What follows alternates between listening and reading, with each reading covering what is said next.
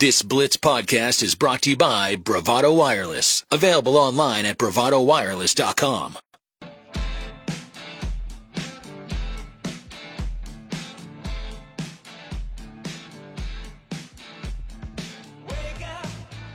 You can take the Blitz with you everywhere you go. Get in the game everywhere with the Blitz eleven seventy app.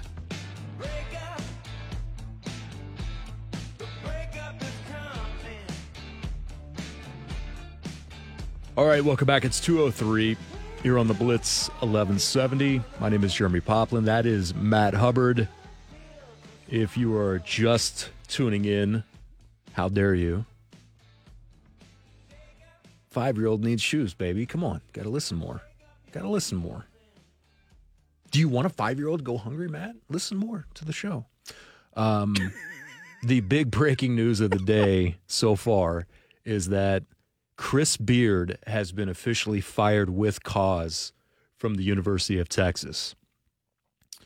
The announcement was made by their athletic director, Chris Del Conte, and said that, quote, "That's been a difficult situation that we've been diligently working through. Today, I informed Mister Beard of our decision to terminate him effective immediately." It's so wild to go back and think about that contract that was signed, thirty-five million dollars worth, and like everyone's buddy-buddy, and oh, coach this and coach that, and then just fast forward to January fifth, twenty twenty-three, not even two years to where you're having to refer to him as Mister Beard in his termination letter. Absolutely wild. All right, let's hit up the uh, hotline here on the Blitz and welcome in, for the very first time into this program, the director of scouting for twenty-four seven sports uh, is Andrew Ivins, joining us now here on the Blitz. Andrew, what's going on today, man? How are you?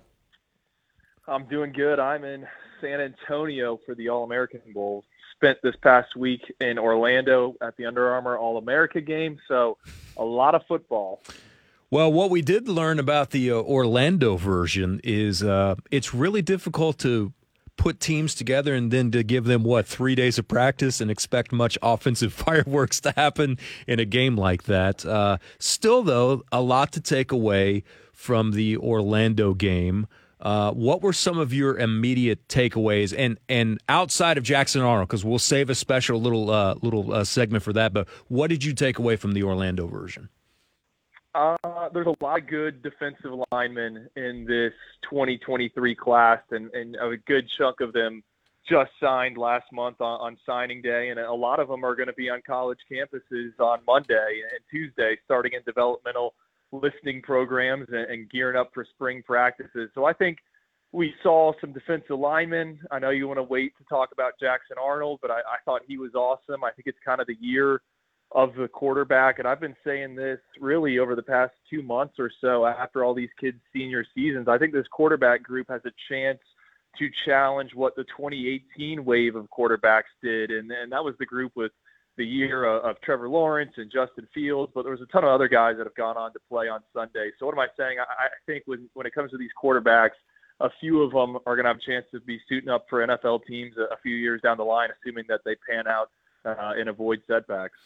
You know, everyone thought that it was going to be Denton Geyer's year there in Texas this year, and then they get they get knocked off, uh, I believe, by DeSoto.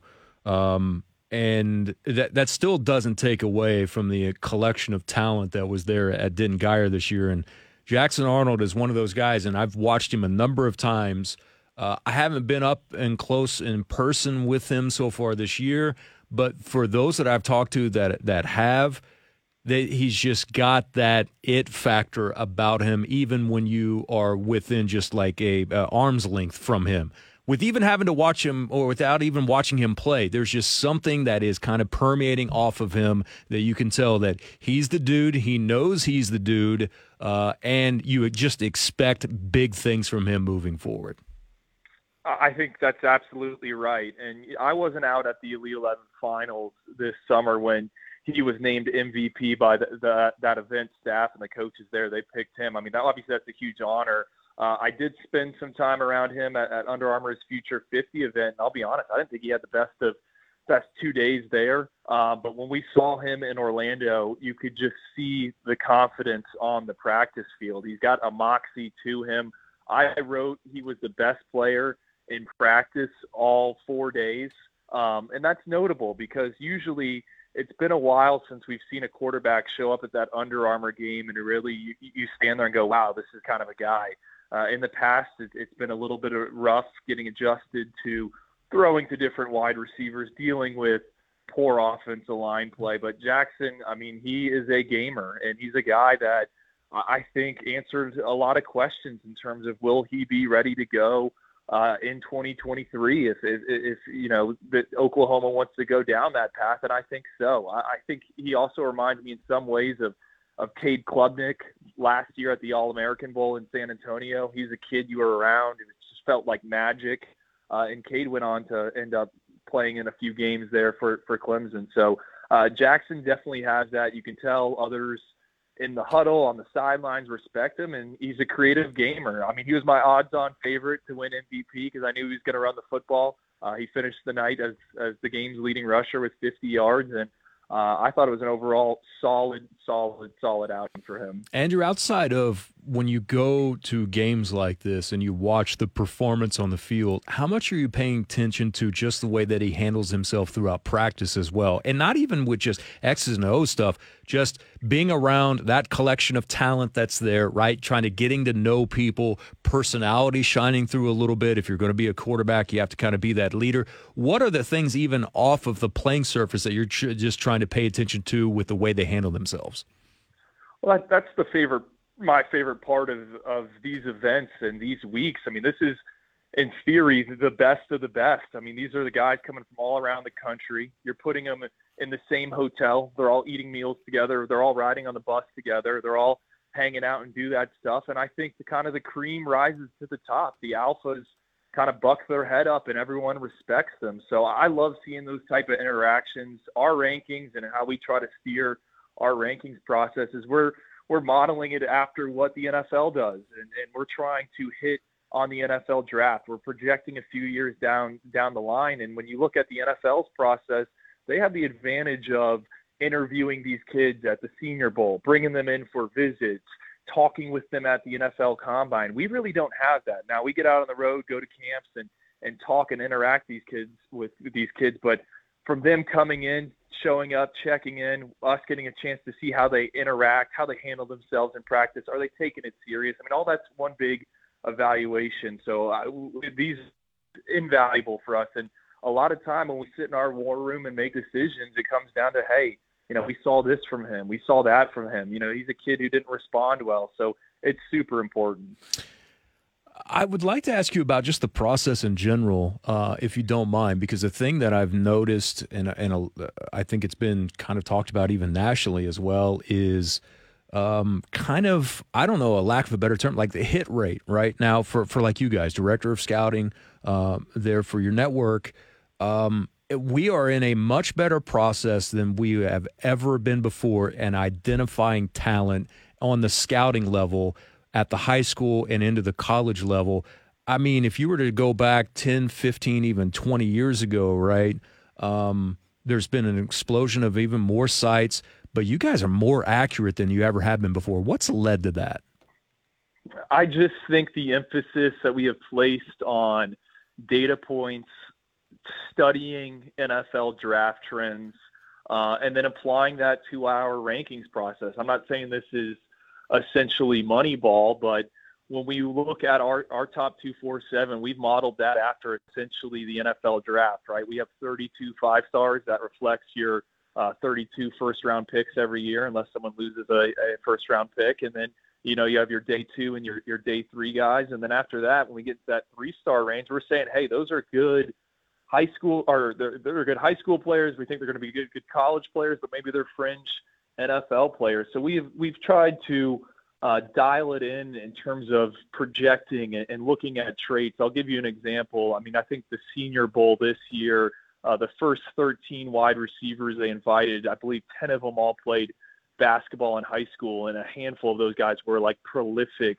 hoops players. So, you know, you start thinking about how does basketball translate over onto the perimeter of the field and the ability with spatial awareness and, and just knowing what to do. So I think it's, we're constantly trying to learn how us to get better. And I think we also admit to ourselves, hey, there's going to be misses. Scouting is not a right. perfect industry. And then when you do miss, you try to figure out, hey, how did this, how did this happen? And then you go back and study it. So I, I think that's a big reason why we, and, and plenty of other evaluators out there, I've only gotten better and better in recent years. There's no doubt uh, that you have uh, as well. We talked about Jackson. Uh, let's stick with kind of the Oklahoma contingency here. The guys that you saw that are committed to O U, what stand, what was able to stand out to you about them? I love P J. Adebawore. He is a guy that is, is probably played himself into a fifth star in our rankings. He's number thirty-seven right now. Uh, I was there with a team of uh, of guys uh, uh, that worked for us, and he was someone's name that consistently kept coming up in the group chat. I mean, he's got an eighty-five inch wingspan. Uh, he's a seven three kid in the L drill, and I thought, having seen him in June in, in you know shirts and shorts, and then seeing him six months later in Orlando against what are supposed to be top-flight offensive linemen, he had taken a major step forward. Um, as a pass rusher, I think he's playing with more confidence. Uh, and I think the sky is the limit for him. You know, his brother was at Northwestern, probably going to be a day two, day three selection. Bloodlines are always important. It shows that someone in the family has done it before. So uh, I think P J is definitely a stock up guy for us. Um, and I just love his story. He tells me, you know, to put on weight, he was eating six peanut butter and jelly sandwiches a day. I asked him, I asked him if he's still doing that. He said, yes, I am. And I think a lot of your listeners wish they could have that type of diet and, and keep his physique. My daughter would absolutely love that, because that's all the hell she wants to eat is P B and J all the time uh, for that. Yeah, I, I'm, I, uh, I was told by someone, like, you can't call That, that that kid that he's going to be a surprise, but they, they were talking about just in terms of the overall stars that signed with that Oklahoma class. Like, to many, or to at least a handful of people that I talked to that had seen him on a regular basis, just said that's going to be the guy uh, that's probably right there next to like Jackson Arnold that you can expect like the biggest things out of uh, by far. That's even with the the Peyton Bowen and that whole situation that he went through, uh, right, with uh, how highly that everyone thinks of him. Is there anyone outside of the uh, Oklahoma contingent that you were impressed with uh, there in in Orlando that uh, really stood out to you? Well, let me t- let me toss another one of the Oklahoma okay, kids. Yeah. From my from my understanding, it's a guy that probably doesn't get a ton of love, but Lewis Carter, the okay, linebacker, yeah. uh, out of the Tampa area. You know, I'm based in Florida, uh, over um, in in Fort Lauderdale, but Lewis is a kid I've covered a bunch, and he had, I think, five tackles in the game. I love him. I think he's someone that could come in and, and play year one, year two in that system. I think Brent Venables does an excellent job of, of evaluating front seven defenders and, and really second level defenders. So Lewis Carter, I don't know if he's going to rise in our rankings per se, but he kind of validated what I thought he was. Had one of the better senior seasons, really, uh, of all the linebackers in the twenty twenty-three cycle. I think it was over one hundred tackles, and more importantly, he ran for eight hundred yards and fourteen touchdowns in a super difficult district there in the Sunshine State. And we talked about the scouting process. Most of the linebackers playing on Sundays are also uh, good offensive running backs uh, back in the day. So we, we, we like all the boxes he checks, he checks. And I think he's someone that can make some noise early on for the Sooners um, once he gets on campus. That's great. Um, I, I watched a little bit of him, and he kind of reminded me, by the way, I it, like, dude is so quick in the open field, right? I mean, like a heat-seeking missile at times is what he seemed like in just watching him from a distance. And then not only when he gets there, but the, the level of impact, like in terms of just devastating hits Uh, that he would create there, and using that speed. There was nothing that was fragile about him at all when he was making contact and using that speed. That's one thing that really stood out to me.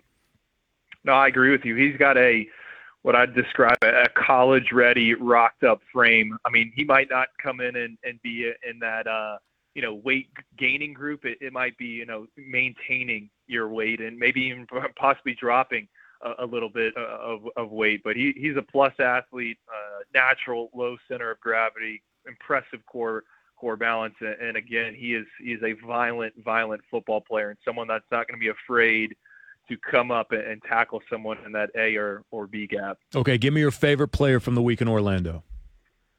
I mean, P J. Adebawore is going to okay. be one that's, Still, yeah. that's pretty hard to top. I mean, Zachariah Branch is a, a wide receiver that's headed to U S C. He was our overall M V P for the week. I mean, he is, and I know this comp, a lot of your, your listeners are going to roll their eyes, but he's he's Tyreek Hill. Like, he's the closest thing we have seen in this class to him. Uh, I was in an argument last night with one of my colleagues. He said he's closer to Jalen Waddell, but Zachariah Branch is is, is rocked up and, and built in the upper half, just like Tyreek Hill, uh, who's now with the Miami Dolphins. I think he's going to make a ton of explosive plays in Lincoln Riley's offense. I don't know if it's going to be right away, but uh, we might be talking about him in, in twenty twenty-four. You guys are going to be watching late Pac twelve games, or, or they'll be in the Big Ten by then, and And Zachariah Branch is going to be a guy that's razzling and dazzling his way out of the slot, making chunk plays. What are you looking forward to uh, in San Antonio coming up this weekend? Uh, you know, we got another five-star quarterback here in uh, Dante Moore.